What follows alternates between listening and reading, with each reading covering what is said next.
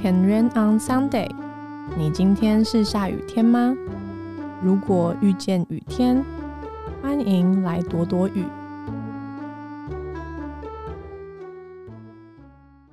啊，你好，哈塞哟，这里是 Weekend Radio，我是 Sarah。现在呢是八月八号的晚上十一点五十七分。我今天真的就是一个猫起来想要完成所有事情的状态。我的工作在八月份的时候，每一个礼拜六都需要加班，所以就会挪成变成我礼拜一就可以休假。所以今天就是我的一个完整的休假日，我觉得非常的快乐，包含不论是剪了。翻译诗歌，或者是把美好仓库过去这个周末累积的素材也把它上架，我就觉得嗯，好像每件事情都完成了。可是如果我不趁胜追击，现在录 podcast 的话，我觉得以我的整个状态，一定会有想要拖，然后就会 maybe 也许等到九月。然后我刚刚就去看了我上一集 weekend 的 podcast 什么时候更新，没想到。竟然是六月一号，真的是太久了吧？所以呢，我就想说，那我就这一集就是要来 update 过去这将近两个月又多几天，究竟发生了什么事情？我我也没有人间蒸发嘛，因为如果有在发喽 Instagram 或是 YouTube 的人，应该都还是陆续都有接收到一些消息。我觉得 podcast 最好的地方就是。随便随性的讲，我觉得好像比起 IG 跟 YouTube，反而 Podcast 好像跟我这个人好像比较近。我就是列了几点过去这两个月发生了什么事情，所以就一并在这边跟大家更新，然后在这个当中也会跟大家分享一些我的心路历程。那首先呢，就是为什么我过去这段时间那么忙？我就是在忙什么？就是我在忙的就是教会的营会。我今年就是不晓得是被打到还是怎样，完全就是把我自己还当成一个大学生在对待。所以我今年就是接了两个营会的组头。我们教会呢有分国中生跟高中生的两个大营会，这也是青少年。的一年当中的重头戏，不过因为一些因素，其实我去年就决定要离开青少年团契。可是离开没多久，大概也许三个月，然后反正我的朋友 Casper 呢就有问我说有没有兴趣参与今年的国中营的行政。当下我觉得我把行政想的非常的 easy，就是我觉得我真的是没在想。基本上就是一个因为一个义气，就觉得好啊，我也离开，我也不想要完全的脱节，所以我就答应了。隔了两个礼拜，然后威廉呢，就是今年的高中营的主席，他就是在跟我聊说，哦，他高中营现在童工怎么样怎么样啊？然后特别是现在就是少媒体组，那其实因为我对媒体组其实比行政组更熟悉一些些，所以我就只是。说，哎，那还是我去当媒体组这样，然后他就也突然觉得，哎，好像可以，然后所以就变成我们原本只是在闲聊，没隔几天他就问我说，那我有没有意愿真的就是投入今年的媒体组？所以我就答应了。但后来答应之后，就会发现其实筹备两个营会，你会需要等于双倍的时间是开会，因为光开会就会。基本上一个礼拜，这两个营会都要开一次会，然后当中就要处理非常多繁琐的事情，包含我会需要设计营会的 DM，我会需要去设计一些包装。两个营会的包装还不一样，一个营会是以饮料店为出发，一个营会是以手机科技为发想，所以两个的包装设计包含国中营是分四天，高中营是分三天。那营会里面呢，会邀请讲员来分享。你要给国高中生一定要包装成一个好听的名字嘛？你不可能就说哦，我们这堂讲就是嗯，跟家人关系这样，就是会有显得会有点 boring。所以我们就是有想要设计一些。好听的名字，所以包含这些也会需要花时间想跟讨论。然后其实说老实话，我觉得媒体组真的对我来讲比较 easy 一些，是因为我是有外援的，是有团队的，感谢蛤蟆吉的支援，还有当中还有另外两个大学女生，我觉得他们都很给力。那对我来讲最爆炸的，真的就是国中营的行政组，因为呢，即便我们七月中营会结束，我现在八月快要中嘛，我国中营的行政还没有结束，因为还有。很多包含结账，然后还有包含有人因为确诊，所以不能来要退费等等之类这些阿里不达的事情，全部都是行政要用，所以我真的非常打从心里真心佩服每一个做行政的人，你们真的不要小看你们自己，你们真的太重要了。就是一个单位真的不可以没有行政人员，因为虽然这些行政的事情真的是根本做完了，完全别人不会特别的记得，或者是特别的显眼跟亮眼。但我就记得那时候有人跟我说，行政组如果你做得好的话，就是营会就是顺利结束，不然就是整场的出包到爆。我对比了这两个组别，我也发现媒体组确实会获得比较多掌声，因为你剪的影片就是大家就是有目共睹。可是我觉得那个压力程度，说老实话，我觉得行政组压力真的很。大像媒体组，如果你真的开天窗剪不了片，或者是影片投影不出来，那就大不了，嗯，那就是哦，好可惜哦，这样。但行政组不是诶，就是你需要负责一百多个人的餐食，你想想看，那个多么的爆炸。如果也有人就是不喜欢，或者是餐点不够好吃等等之类，或者餐点没有。准时送达，有人饿到了，就这些东西真的都是我做了行政组之后才发现，原来真的能够在营会里面吃到饭，真的是奇恩点。我觉得我在这个营会里面真的学习到非常多。光是营会这个 part，我就觉得我可以讲大概快要二十分钟吧。当然累的地方真的确实很爆炸，因为又加上我在国中营不仅是负责行政，然后我同时又还有带了两场中型，甚至有一其中一场是比较大型的竞拜，所以呢，其实对我来讲也是有很多需要去分神，更别说还有一场还需要跟 Casper 主持。哇，我现在真的回想起来，我。真的必须给自己一点掌声，也给所有的行政同工掌声，谢谢大家。要当行政组，其实我个人觉得最担心的事情就是你会剩下很多的食物。可是我在没有剩下食物这件事情上面，真的大大经历到神级。第一个是淫会里面有一天是所谓的绅士淑女之夜，这一个晚上会特别叫外汇，然后会请大家穿的又帅气又漂亮，让大家享受一种宴会的感觉。又加上我们是男女会混组，所以不确定是不是因为大家都在异性面前显得格外的保守跟有气质，那一天晚上的餐食剩下爆炸。多真的是超爆多，就是多到你会觉得你对不起这些制作食物的人。就我们那天晚上的活动结束的时间大概是。几点啊？maybe 十点吧，所以就很晚。然后那时候大家就很多童工就留下来陪我一起帮忙打包，变成一盒盒餐盒。那时候看了大概剩下二十盒那种纸的便当盒的大小的量。然后想说，哇塞！而且我们那是营会第二天，我们营会第四天才结束，所以就算我去跟住宿的单位问说可不可以。冰冷冻，哇，到时候还是要带回去，反正就是各种很麻烦。然后那时候呢，Casper 就是我的搭档，他就是说，哎，还是去问问看柜台有没有那种服务，呃，弱势家庭的需要这样。那时候我就想说，Hello，现在晚上十点半，就是近视，怎么可能会有这个服务？所以我完全就是对他说的话，就是没有放在心上。那后来呢，他就。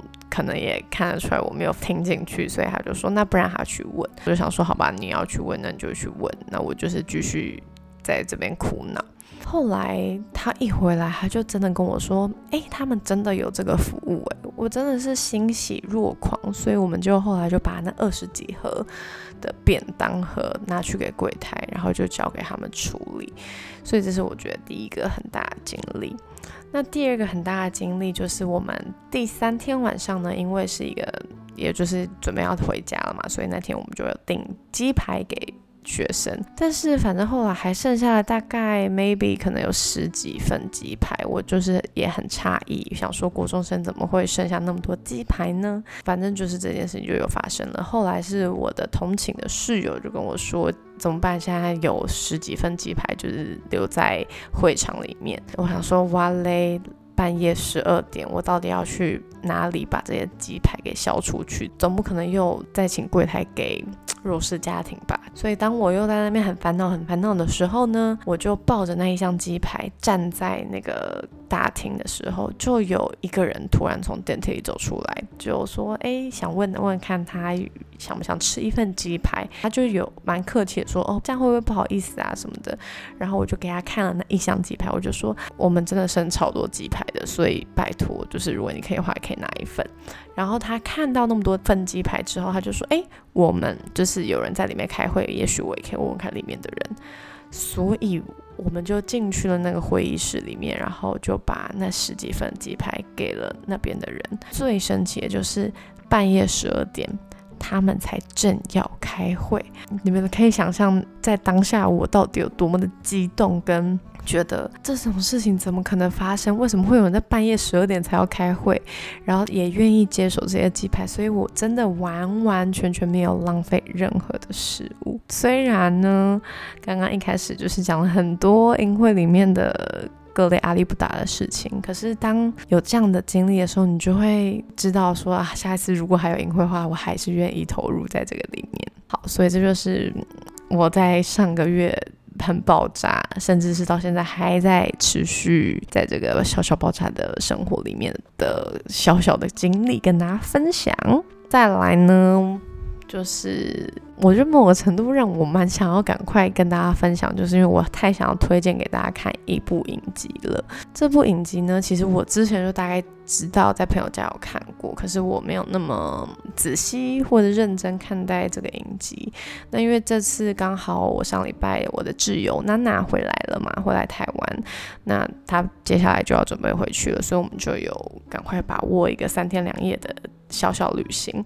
在旅行中，不晓得为什么我们就是聊到了 F1 赛车。然后其实我觉得，以我的个性，其实我不是那种特别会喜欢开赛车的人，因为就我对 F1 赛车的认知，就是这是一个很贵，而且原本以为是没有什么意义，就只是有钱人一种炫富的运动。然后可是后来那天我们在旅游的时候，然后我的朋友就讲到说 F1 赛车是怎么样怎么样的时候，我就觉得，哎，突然觉得好像不是我原本想象的那样。旅行结束后，我就开始看，它总共有四季。这部影集的名字呢，就叫做《标速求生》，必须给跟大家讲，真的非常好看。我是上礼拜一开始看，像过了一个礼拜嘛，我已经把第一季十集全部看完。然后它一集呢，其实只有大概四十分钟吧。然后它每一集就是会介绍一个车手、一个车队，然后一场比赛。那我先简介给大家就是 F1 赛车到底在干嘛？我觉得很好笑，就是。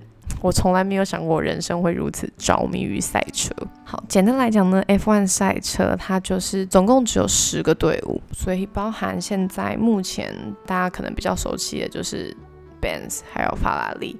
然后让我蛮意外的是，很厉害的还有红牛的能量饮料的也是一个，然后还有雷诺车队，还有哈斯车队，还有。迈拉伦等等之类的，总共有十个队伍，每一个队伍都会有两个车手，就是固定的，所以总共就是会一场比赛就是会有二十个车手。其实基本上他们就等于是世界上最会开车的二十个人，听到就觉得好帅。哈 哈他们的比赛其实就分为都会是在周末进行，所以礼拜五的时候他们会比一个练习赛，练习赛基本上就是有点像是暖身啦，也没什么太大意义。但是如果你的车在练习赛撞坏的话，可能就。Maybe 对你后来的比赛就会有蛮大的影响。那礼拜六就是比较认真的，就是所谓的排位赛。排位赛影响的就是你星期天正式赛出发的顺序，所以基本上排位赛就蛮重要的。F1 赛车的赛程就是会去到二十个国家。我其实还没有很仔细看，就他们到底会跑几圈。可是就是在这个过程当中，你会发现各类的竞争，包含车队跟车队之间的竞争。最精彩的其实也是。车队里面那两个车手的心理，就是我觉得都很好看。我自己也在这个赛车里面有蛮多学习的，特别是那个 team 里面的那些维修人员，也觉得他们真的很厉害。基本上你一这个赛程里面只能够进维修站一次，那维修站呢，就是你在它可以换轮胎，换轮胎是三秒以内的事情，就是这样一。二三，你要把四颗轮胎都换好。如果有些车子你比赛过程中如果发生擦撞的话，你有可能会需要换什么前翼还是什么车尾之类，blah blah blah 的东西，他们都需要在短时间之内完成这件事。因为在 F1 赛车的这个比赛里面呢，完全可以体会什么是分秒必争。你看，好像厉害的是那个车手，就是在场上比赛的那个人。但其实几乎每一个车手，当他们赢了比赛的时候，他们第一个感谢真的是团队。因为如果没有后面这些强大的团队，其实他们根本没有办法顺利的跑完比赛。那我印象很深刻，就是第一季的第一集里面，然后那是一个新的车队，所以车手是新的，里面的各类的。